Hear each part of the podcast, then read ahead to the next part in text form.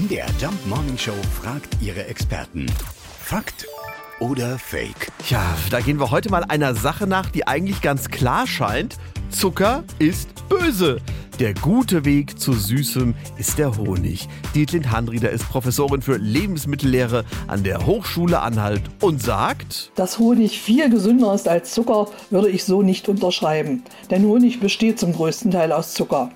Da er insgesamt etwas süßer schmeckt als Haushaltszucker und man daher zum Süßen eine etwas geringere Menge benötigt, ist die Kalorienaufnahme ein wenig geringer. Dieser Unterschied macht aber nicht viel aus. Honig enthält auch geringe Mengen an entzündungshemmenden Stoffen und Antioxidantien. Aber die sind in Obst und Gemüse in viel größerer Menge enthalten. Aufgrund des hohen Zuckergehalts sollte Honig nur in kleinen Mengen verzehrt werden.